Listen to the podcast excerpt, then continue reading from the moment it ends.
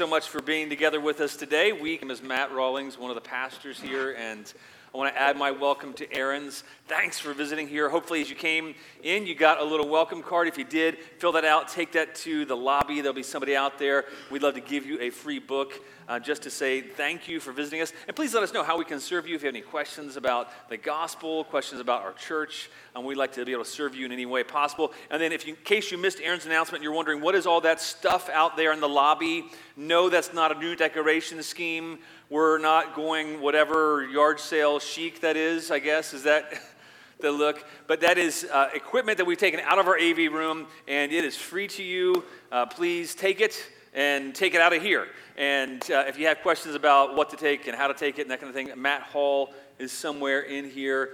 He's actually teaching class in the back. But anyway, he'll be here after the service. So in the lobby, please help us out by getting rid of all those things. Some of it's actually good stuff, by the way. It's okay. It's not all junk, or we just thrown it away. It's good stuff. We just don't have a use for it here. So turn your Bibles to 2 Thessalonians 1. While you're turning there, I wanted to ask, does anyone remember the New City Catechism question from last week? It was question 36. I think I got that right this week, right? Is it question 36? Did I get the numbers right? Yes? Okay, good. What do we believe about the Holy Spirit? Anybody want to shout out the answer? What do we believe about the Holy Spirit? Anybody? All right, excellent. Go ahead and stand up. Stand up at the back. Go ahead.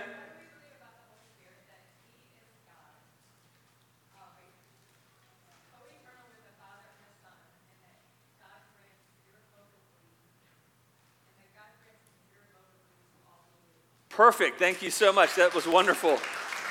Why we do this is not just because we love to give Suzanne gift cards. It's,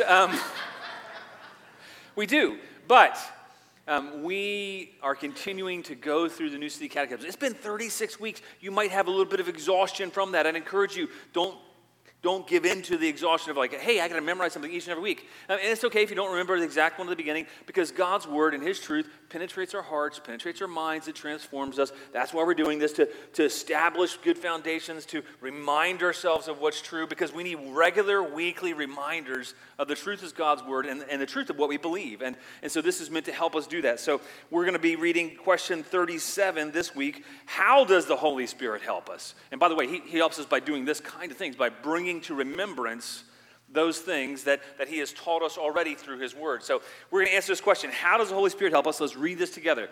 The Holy Spirit convicts us of our sin, comforts us, guides us, gives us spiritual gifts and the desire to obey God. And then he enables us to pray and to understand God's word. Man, that's good news, isn't it? That's really hope-giving, life-giving truth. It's not God's word, but it comes right from his word. He convicts us. He guides us. He gives us spiritual gifts. He gives us the very desire that we have to obey God. And then he enables us to do that. He enables us to pray. He enables us to understand God's word. That is wonderful truth to meditate on. And I encourage you to do that this week. And by the way, do some competition for Suzanne, right? I mean, it'd be good to have someone else. And by the way, kids, $5, Chick-fil-A, you can get some waffle fries or maybe nuggets. I don't know what you can get for $5 at Chick-fil-A, but I'm looking forward to it. Turn your Bibles to 2 Thessalonians 1. We're continuing in the series in Thessalonians. We went through the first letter to the Thessalonians. Now we're going into 2 Thessalonians. This is the second message in that. We have about 3 or 4 more weeks left in this little letter. So we'll be reading verses 5 through 12. This is God's holy, inspired word. This is evidence of the righteous judgment of God, that you may be considered worthy of the kingdom of God for which you are suffering. Since indeed God considers it just to repay with affliction those who afflict you, and to grant relief to you who are afflicted as well as to us, when the Lord Jesus is revealed from heaven with his mighty angels in flaming fire, inflicting vengeance on those who do not know God and on those who do not obey the gospel of our Lord Jesus. They will suffer the punishment of eternal destruction, away from the presence of the Lord and from the glory of his might, when he comes on that day to be glorified in his saints and to be marveled at among all who believed, because our testimony to you was believed. To this end, we always pray for you, that our God may make you worthy of his calling and may fulfill every resolve for good and every work of faith by his power, so that the name of our Lord Jesus may be glorified in you and you in him, according to the grace of our God and the Lord Jesus Christ. Let's pray. God, thank you for the blessing of your word. Thank you that you did not leave us to wonder.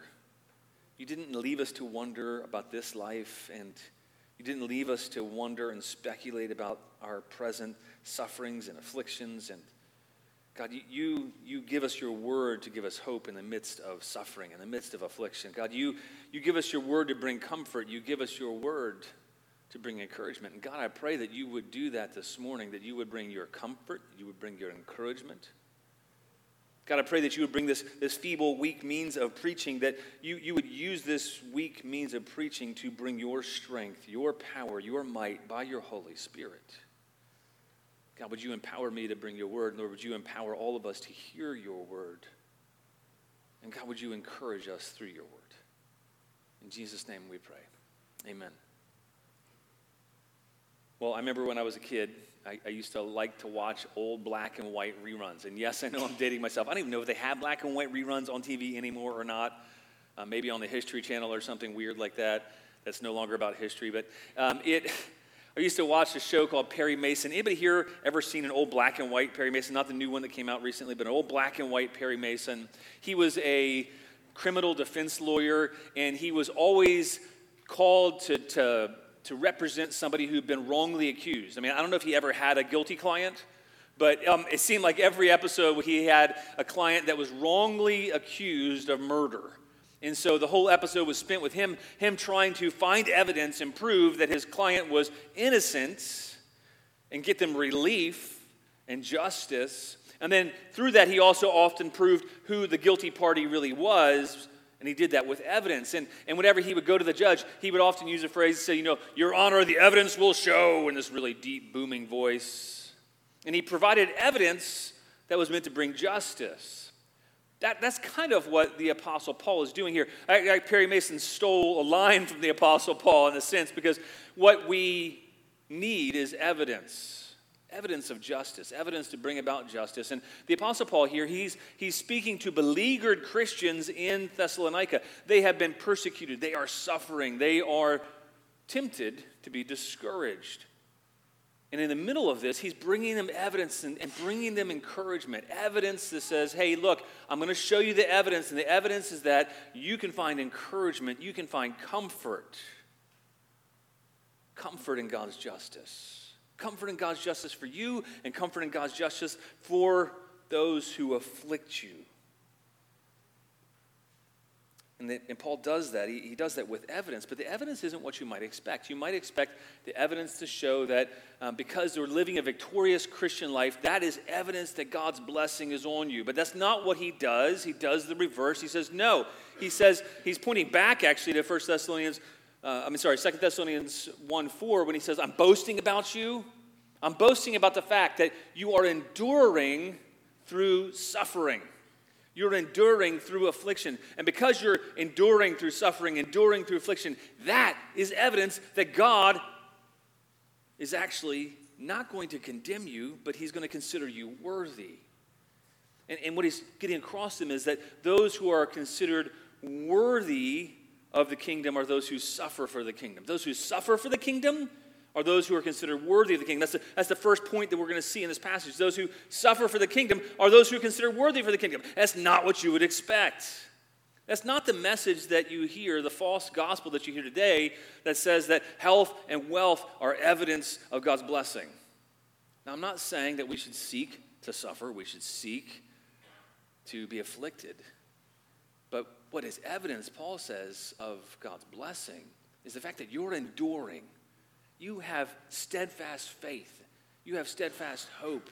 You're loving each other. You are enduring in the middle of persecution, in the middle of suffering. And that's evidence that God considers you worthy. It's evidence that he considers you worthy. In my old job, I used to be an IT director, and I had our staff was spread out across this huge floor, and everybody was in cubicles everywhere because it was the whole open office concept. You know, we're all equal, but we really weren't. And so I would walk around, and I would be looking for people and to catch them doing things. And I'd be looking around to catch them doing something good, doing something right, and I'd be listening. All right, I talk to their managers, and I say, hey, tell me about who on your staff's really impressed you. Who on your staff has done something that's gone above and beyond, that's good, that's to be encouraged. And then I would walk up to somebody, and it would surprise them. I'd go up to their cubicle, and then I'd stand up on top of the desk, which kind of freaked them out to begin with. And I'd stand up on the desk so I could see over all the cubicles, and I would yell. And I would say, let me get everybody's attention. And then I would say, booyah. And I know it's kind of dorky, that's old, I know it's from the 2000s, but I would say booyah, and then I would explain what the booyah was all about, and I would tell them, this person has demonstrated, they've given evidence of, whatever it is, good customer service or excellence in their job, whatever it was, and on the backside would be written on it what the booyah was all about, and then I'd give them a gift card as well so they actually could do something with it. And what I thought was interesting is that over time, over the couple years I was there, I noticed that people who got in this booyahs, they had started sticking them up on the outside of the cubicle walls as kind of like evidence. They were proud of that. Over time, it wasn't just encouraging in the moment, but it was encouraging to them afterwards, and it also motivated their behavior and then other people's behavior. I wasn't expecting that. I wasn't doing it to be manipulative, but it motivated and provided current, future motivation, and also it was provoking in a good way to the kind of behavior that we want to emulate. Paul is doing that here. He's saying, he's boasting about the Thessalonians. He's going around, he's standing up in all the other churches. In verse 4, he says, I'm boasting about you to all the other churches about your perseverance, your steadfastness in hope, your persevering in the faith. You're enduring in the midst of trials. And that was meant to encourage them. It's meant to encourage us as well because God sees those things. God sees your perseverance, and he sees your faith. He sees your hope. And that is evidence in the midst of suffering, in the midst of affliction, in the midst of difficulty, perseverance in faith, endurance in hope. They're evidence of something. They're evidence that God's at work in you. They're also evidence that he is going to consider you or count you worthy. Look at what it says in verse 6 or verse 5. It says, that this is evidence, what? That you may be considered worthy of the kingdom of God for which you are suffering. You see, the world around the Thessalonians told them, hey, because you're suffering, that means that God is displeased with you. Because you are suffering, something's wrong with you. Because you're afflicted, you're being overlooked by God. He doesn't care about you. And Paul says, no, it's actually the reverse of what all those who are persecuting you say. It's the reverse of what they say around you, that when you experience affliction for the kingdom, what it means is that this is showing, it's demonstrating, it's giving evidence that you're worthy, and God considers you worthy of the kingdom of God. He considers you worthy to suffer alongside his son. And it's meant to motivate us. It's meant to give us hope and faith in the midst of difficulty. Suffering is not a sign of God's displeasure, is what he's saying. It's not a sign of neglect. It's not a sign of a lack of care either. During affliction, it's evidence that God delivers believers from the wrath to come. He will deliver you from the wrath to come. If you're enduring affliction with hope now, it's evidence that God considers you worthy, and then one day he's going to deliver you. And Paul gets on to talk about that in the future verses. But evidence through trials, it's evidence that one day God says, I count you worthy now. By the way, the judgment of God has already been given in a sense to Christians. If you are a Christian, you have evidence of the righteous judgment of God now, that if you are enduring through persecution, trials, afflictions, you are persevering in faith, however feeble, however weak, you're enduring in faith, in hope, in love, then you can know that God's judgment is right to say, I count you worthy already of the kingdom. I already count you worthy of the kingdom here and now. And then Paul's going to pray that we continue to be worthy. But he wants us to know at the outset that our hope is that we've already been judged, and God already counts us worthy. And the evidence of that is that we're persevering. That's what perseverance is meant to do. It's meant to give us hope for the future and also point us back to the hope that we have in Christ, in his justification. The reality is that everyone in the new creation only enters the kingdom through suffering. Our King, he entered the new creation. His kingdom began with suffering. His suffering, his death, his resurrection, which led to his glorification. And that's the same. He says, if anyone would follow after me, he must take up his cross. That's a place of affliction, the place of suffering, and follow me. If anybody wants to come into my kingdom, he has to take up his cross and follow me. And so we can expect that it's through suffering that anyone who enters into the kingdom enters in through suffering, wearing this badge of enduring faith and good works that go along with the faith. And Jesus showed us that pattern. In Christian endurance and faith, what Paul is telling us is that Christian endurance and faith while suffering for the kingdom, it's evidence of the fact that God will count us worthy. He already does count us worthy, and he will count us worthy of the final kingdom of God. And it's meant to give these beleaguered Christians hope, and it's meant to give us hope as well. Paul, he told the believers in the book of Acts, he told them about what they would encounter. And he said he was strengthening, Luke records it in Acts 14:22, strengthening the souls of the disciples, encouraging them to continue in the faith, and saying that through many tribulations, we must enter the kingdom of God. Paul wasn't discouraging them and saying, hey, you're going to have tribulations. He's like, no, hey, you can have faith, continue in the faith, because through these tribulations, what they result in is entry into the kingdom of God. It's the badge by which we enter into the kingdom. The primary goal of these verses is to bring comfort to the church. It's meant to bring comfort to each and every one of us as we are undergoing affliction and persecution for the sake of the kingdom. And if we are continuing on in the faith and enduring, doesn't mean you don't have questions, doesn't mean you don't struggle, but if you're enduring in the faith and persevering, Paul wants you to understand, God wants you to understand that you can be encouraged because you're considered worthy. You're considered worthy. God's judgment is right, and it's evidence. And he also says the evidence is going to show something else. Now, this evidence, at first, it doesn't seem positive, and he spends most of his time here, which is, our point is going to be mainly spent on where Paul spends his time in verses 6 through 10. And the evidence doesn't just show that you're going to be considered worthy, but the evidence shows something else. The evidence shows what's going to happen to those who reject God's kingdom, because it says those who reject God's kingdom, they'll be condemned to eternity outside the kingdom. And you're wondering, how in the world can that be comforting? How can that be encouraging? But if you're suffering persecution, if you're suffering affliction, you'd want to know that justice will be served one day. All throughout the Psalms, the psalmist says, how long, O Lord? How long, O Lord, will you hold back your judgment on those who are evil?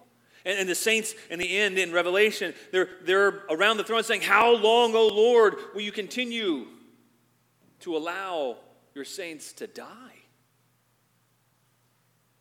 And so if you are undergoing persecution or affliction, you might be wondering, how long, O Lord? And you want justice.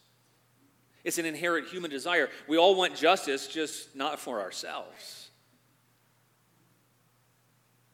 We all know it would be unjust to let criminals go free.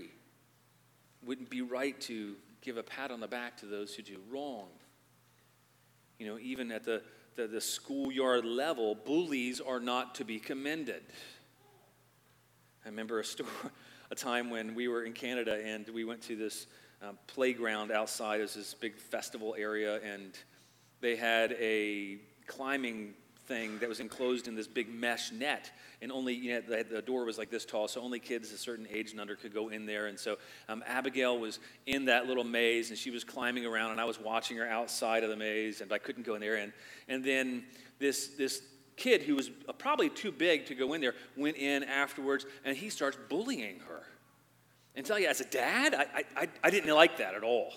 I wasn't pleased about that. He starts bullying her, and I was like, okay, well, maybe she can endure some a little bit of taunting. I'm not gonna be the overbearing parent. Where's this kid's parents at?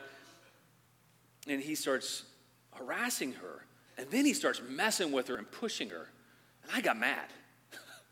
I think it's what a good father does. Good father isn't okay with somebody harassing their kids. And so I got upset. And so I go up to the outside of this mesh, and I'm like, hey, stop it. in the gruffest, most harsh tone I could provide, and I got the kid's attention. And he did it again. And then I was like, if you don't stop, and then I told him what the consequences would be.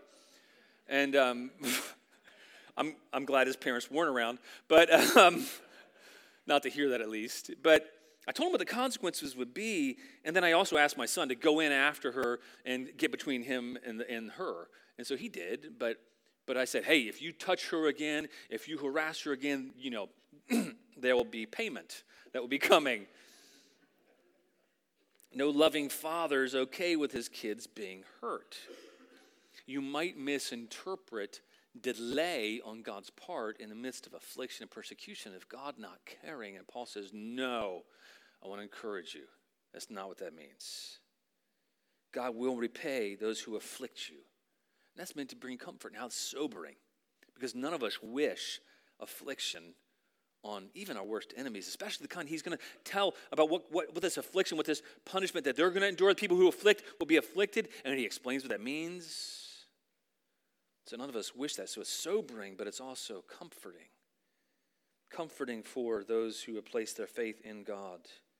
And here's the thing, though. Even if you're in that other category, you're not a believer, you're not a Christian, you can still find the comfort in these verses by having faith in Christ, by turning to him, by believing in him, by hoping in him, by obeying the gospel. But suffering of believers, it's also evidence that God's justice that he's going to pour out on all those who afflict believers, it's right and good. So he says this is evidence not only that you're going to be approved, you're going to be considered worthy, but it's also evidence that those who are condemned to eternity outside, they deserve it. And so your suffering, in a sense, is adding evidence to God's justice. Persecutions and afflictions shows that God is just to punish those who afflict and persecute. And they reveal, they confirm the fact that people have rejected God. And so it's evidence, gives evidence of their own rejection of God when they persecute, when they mock, when they afflict Christians, when they reject Christians, when they reject Christ, when they refuse to know God, refuse to obey God. It's all evidence that God's justice is good and right, as sobering as it is. It might seem like those who afflict Christians are getting away with it. I just read a story this past week of Christians in Pakistan who were beaten for professing the faith. And you forget that kind of persecution and suffering goes on all around the world today. We're almost immune to it. Now, we might experience a light affliction here comparatively, light persecution here, but even all of those things are giving evidence that one day God's right justice will be served. One day he's going to bring his justice to bear, reverse the plight of those who've been afflicted. The afflictors will be afflicted by God. It's meant to put our suffering and affliction in perspective so we can see things from an eternal perspective. God's not going to be mocked. He's going to vindicate his people. It's only a matter of time. And this evidence-based justice is meant to be a relief to us. It's a relief when someone is on the loose, out in public, and they're an enemy of the people. They've killed people. They're on the run. They're a fugitive. It's a relief when they're caught. It's a relief when they're put into jail. It's a relief when they get justice. Paul says that we'll experience that relief, that final, ultimate relief, that true relief, but not just relief from punishment, but also relief that knowing that we too will not be punished, even though that's what all of us deserve. See, the only difference here between those who receive God's vengeance and those of us who receive his commendation is where our faith and hope and trust is. Is our faith and hope and trust in ourselves, or our faith and hope and trust in God and his righteousness given to us by Christ? He's going to grant relief. It says in verse 7, the hope is that he will grant relief to you who are afflicted as well as to us. Paul was not just saying, hey, you're who are afflicted, you'll get relief. He says, no, you're along with us because Paul experienced affliction too. On the final day when Jesus is revealed from heaven, it's going to be with his mighty angels. He's going to bring relief. And that's what the last chapter of the Old Testament looking forward to the New Testament, I love the order that it's been placed in. It's Malachi 4. In the last verses, it talks about looking forward really to the relief that we're going to get. It says, for behold, the day is coming, burning like an oven, when all the arrogant and all the evildoers will be stubble. That day is coming, shall set them ablaze, says the Lord of hosts. So they will leave them neither root nor branch. But for you who fear my name, the Son of Righteousness shall rise with healing in its wings. You shall go out leaping like calves from the stall. You shall tread down the wicked, for they will be ashes under the soles of your feet. On the day when I act, says the Lord of hosts, remember the law of my servant Moses, the statutes and rules that I commanded him at Horeb for all Israel. Behold, I will send you Elijah the prophet before the great and awesome day of the Lord comes. And he will turn the hearts of the fathers to their children and the hearts of the children to their fathers, lest I come and strike the land with a decree of utter destruction. God's justice is meant to bring hope, meant to bring relief. And this word relief doesn't just have relief from punishment, but also has a connotation of rest. The relief of resting from every burden that we've experienced here. Includes enjoyment and rejoicing that comes in relief, like the enjoyment or rejoicing of finding fresh water in the desert. And the Christian's perspective of their suffering is meant to give them perseverance. And Paul tells us when all this is going to happen. He tells us when it's going to happen. He says, when the Lord Jesus is revealed. When the Lord Jesus is revealed. So, Christian, right now, you might not see these things, but you can be assured that all this will happen. You'll experience relief. You will also experience final glorification, and all of his enemies will be finally put down when the Lord Jesus is revealed. And that was important to the Thessalonians. You see, the Romans and Jews around them thought that they were unimpressive because they thought that Jesus was unimpressive. After all, what kind of Savior dies and goes away? He was seen as unimpressive and insignificant.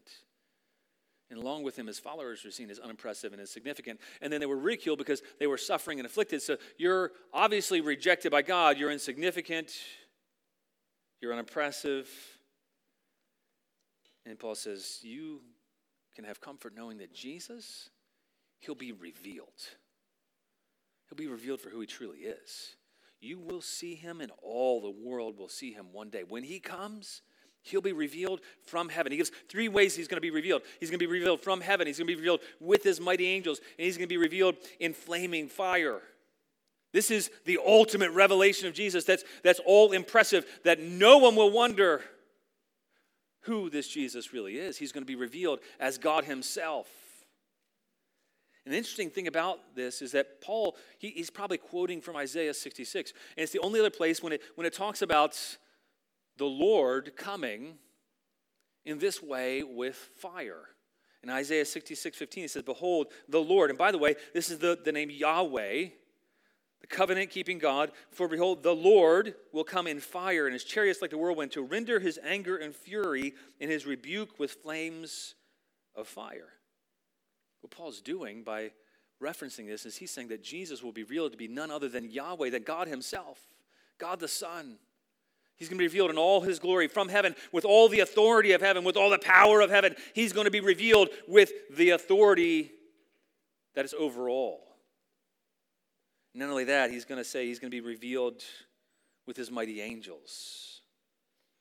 With his mighty angels, with his army. It's the picture of a king who comes in and conquers, with his generals coming in with him to conquer. And this is the picture of Jesus being revealed from heaven with his mighty angels, with this purifying fire, the ability to burn the enemy, to bring justice. The Lord is going to avenge himself on all those who choose to not know God, who choose to disobey his good news. You see, the first time Jesus came, he came proclaiming freedom for rebels. Freedom for rebels that comes by faith in him. He came proclaiming freedom from punishment, freedom from wrath for all who trust in him. When he returns, he's going to come back different. This isn't Jesus meek and mild. This is Jesus with flaming fire. This is Jesus coming back for all those who refuse his good gift. The gospel, the good news about Jesus is there's freedom found in him. But one day, that patience will run out. Patience with those who reject God. Patience with the afflictors. Patience with those who do not know God. because they refuse to know him. That will run out, and God will come back, and Jesus will come back, because disobedience to this good news that he brings, disobedience to King Jesus, it's the ultimate capital offense. It's the ultimate treason. You know, even treason in our own country warrants the capital offense. This is treason against the Most High God. And so it says what that will mean. When he comes, it says they'll suffer the punishment of eternal destruction, away from the presence of the Lord and the glory of his might. It's unimaginable what this means. It's the same thing. The punishment of eternal destruction, which is being put away from the presence of the Lord and the glory of his might. In the garden, when Adam and Eve sinned against God, God kicked them out of the garden. That was severe punishment in one sense, but he provided a way for mercy, a foreshadowing of that mercy that was to come. He clothed them, and he said that one day the seed of the woman will crush the head of the serpent. And there was hope, but there was hope in the midst of being kicked out. Being kicked out of the garden was punishment. Being away from God's presence was punishment. That's actually why we struggle, why we continue to struggle today. If you're an unbeliever, you are separated from God. You have no help from God. That's a desperate state. And Paul says, if you continue to do that, to not know God, to refuse to know God, if you continue to reject this good news that the King is offering to you, then one day you're going to be put out forever, never with hope of coming back. Banned away from the presence of the King, away from joy, away from all celebration and life and light, into outer darkness where you can't even see the light. Jesus talks about that many times throughout the Gospels. He actually talks about this idea of separation from him, of hell and outer darkness, more than any other author in the New Testament. Matthew 13, he says, so will be at the end of the age. The angels will come out and separate evil from righteous and throw them in the fiery furnace, and that place will be weeping and gnashing of teeth. Matthew 22:13, he says, the king said to the attendants, bind him hand and foot and cast him into outer darkness, and the place will be weeping and gnashing of teeth, for many are called, but few are chosen. He's telling a parable of the kingdom, but people who come in dressed in their own clothes. Instead of receiving the wedding clothes that the king provides, they're dressed in their own clothes. And what's a metaphor of dressing ourselves in our own righteousness, not receiving the gift that he gives us of righteousness. And the king says, no, only those who are wearing the wedding garb of the king can enter in, and anybody else is going to be cast out. There's no pretenders. There's no one who comes in falsely. Only those who trust in King Jesus. All those who don't obey the gospel are cast into a place of eternal destruction, eternal ruin. And what that's seen as here, the worst we can imagine, is being cast out into outer darkness. You know, I don't love being alone in the movies. I know some people like that. I don't like being alone in the movies because I want to celebrate with people. I want to be like, yeah, that was a great movie. Being there just seems so lame. I mean, if you go and by yourself, you know, I'm wow, that's great. You have boldness. That's wonderful. You can celebrate that. You're not as insecure as I am. But I love to celebrate with people. I can't imagine being completely alone, but not only that, having no hope of ever being with the only one who is the source of all joy and goodness and light. The culmination, really, of all of the Old and New Testament authors, it's not all the good things we'll get. It's being with God, who is the definition of goodness himself. Is being with God face to face. And so eternal punishment, eternal destruction is being away from the presence of the Lord, away from the glory of his might. And all those who deny God and refuse to acknowledge him as God will be denied by God. There's justice in its evidence when people show that they deny the knowledge of God, when they refuse to obey the gospel. It's evidence that one day they'll be denied by God. One day they will never be acknowledged in his presence. You know, this actually takes away the whole idea of fire insurance that some people have. You know, I prayed a prayer and so I'm all good. No, it's not about just praying a prayer one time. It's about, are you trusting in him actively? Are you obeying the gospel? Are you responding to him? Are you believing in him? Are you giving evidence by enduring in faith and hope and love? Or is there evidence in your life?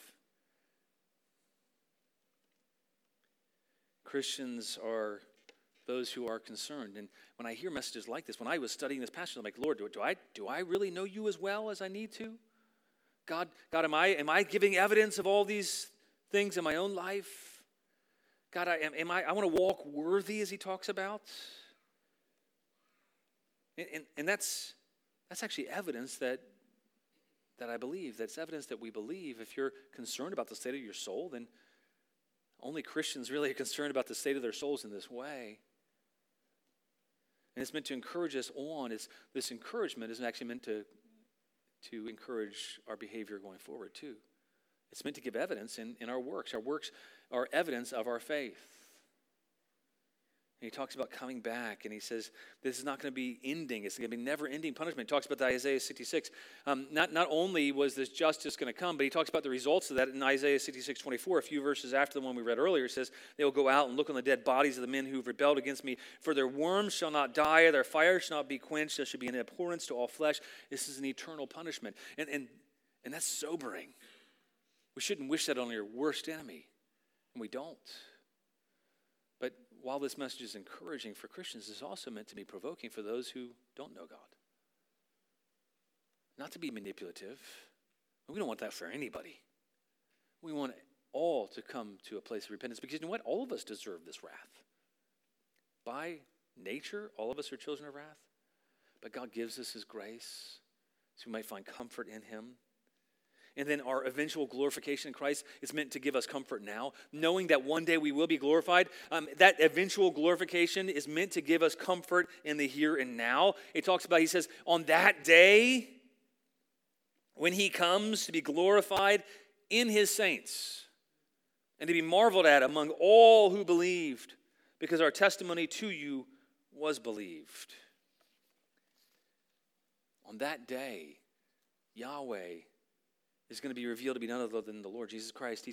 God Almighty is God the Son, God the Father, God the Son, God the Holy Spirit. Jesus is going to be revealed to be God the Son in all of his might. And I can only imagine what it will be like to see Jesus in all of his glory, all of his majesty, and to marvel at him in worship. To see his power and his majesty and his might is truly going to be a wonder. And if you are a saint in Jesus Christ, you will have that enjoyment of wondering at the King and wondering at the fact that you get to be with the King forever and that he welcomes you into his presence. And then not only that, he will be glorified in you.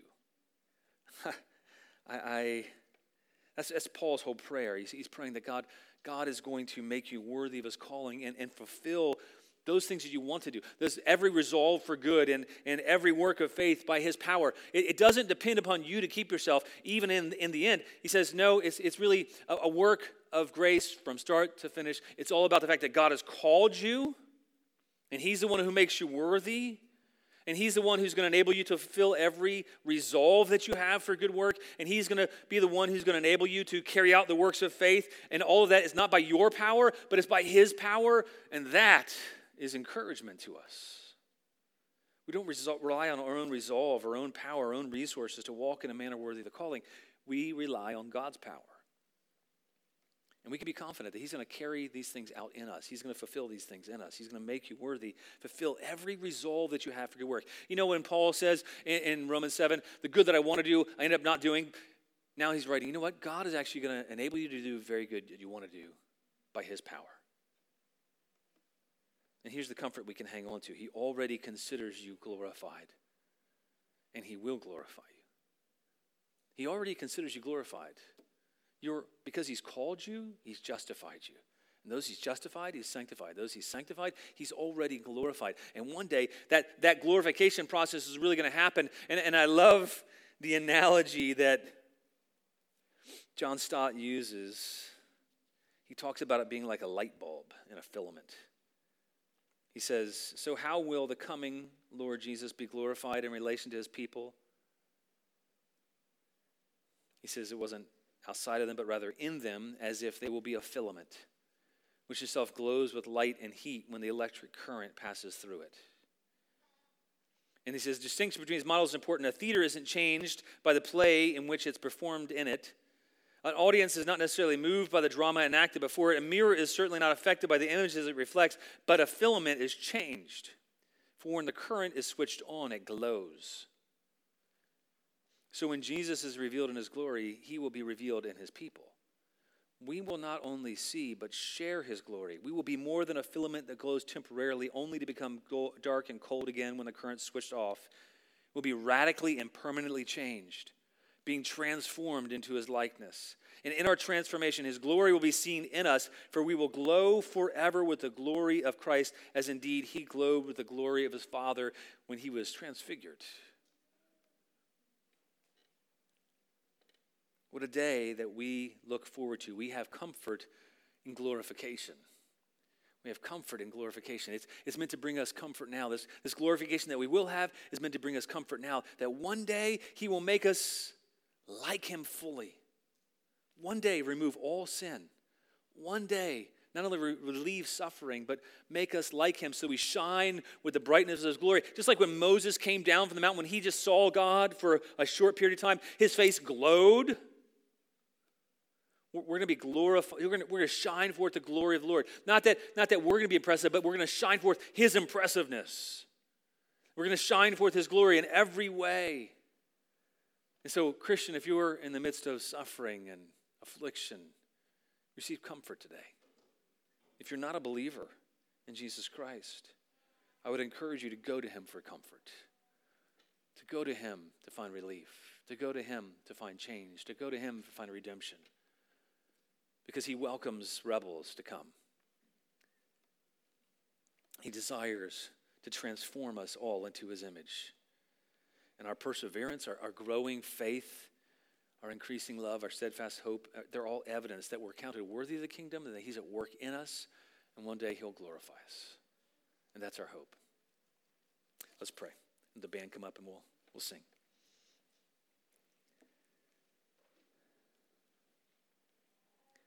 Father, thank you that you don't leave us without evidence. Evidence of the hope that we have that we can hang on to. God, I pray that you would give each and every person here continuing perseverance and endurance. Would you give us hope in you, in a right perspective in the midst of our own sufferings and afflictions and persecution? And Father, I pray as well that you would give us a motive to share this good news of the gospel so that no one has to endure the affliction that you will bring to all those who reject you. God, I pray that we'd all find refuge in you, trust in you. And God, I pray that you would just give us joy as we look forward to that day of relief and comfort, a day when we'll be glorified in you, when we get to marvel at you face to face. And God, would you keep us in faith in that? In Jesus' name we pray. Amen. Let's stand and sing.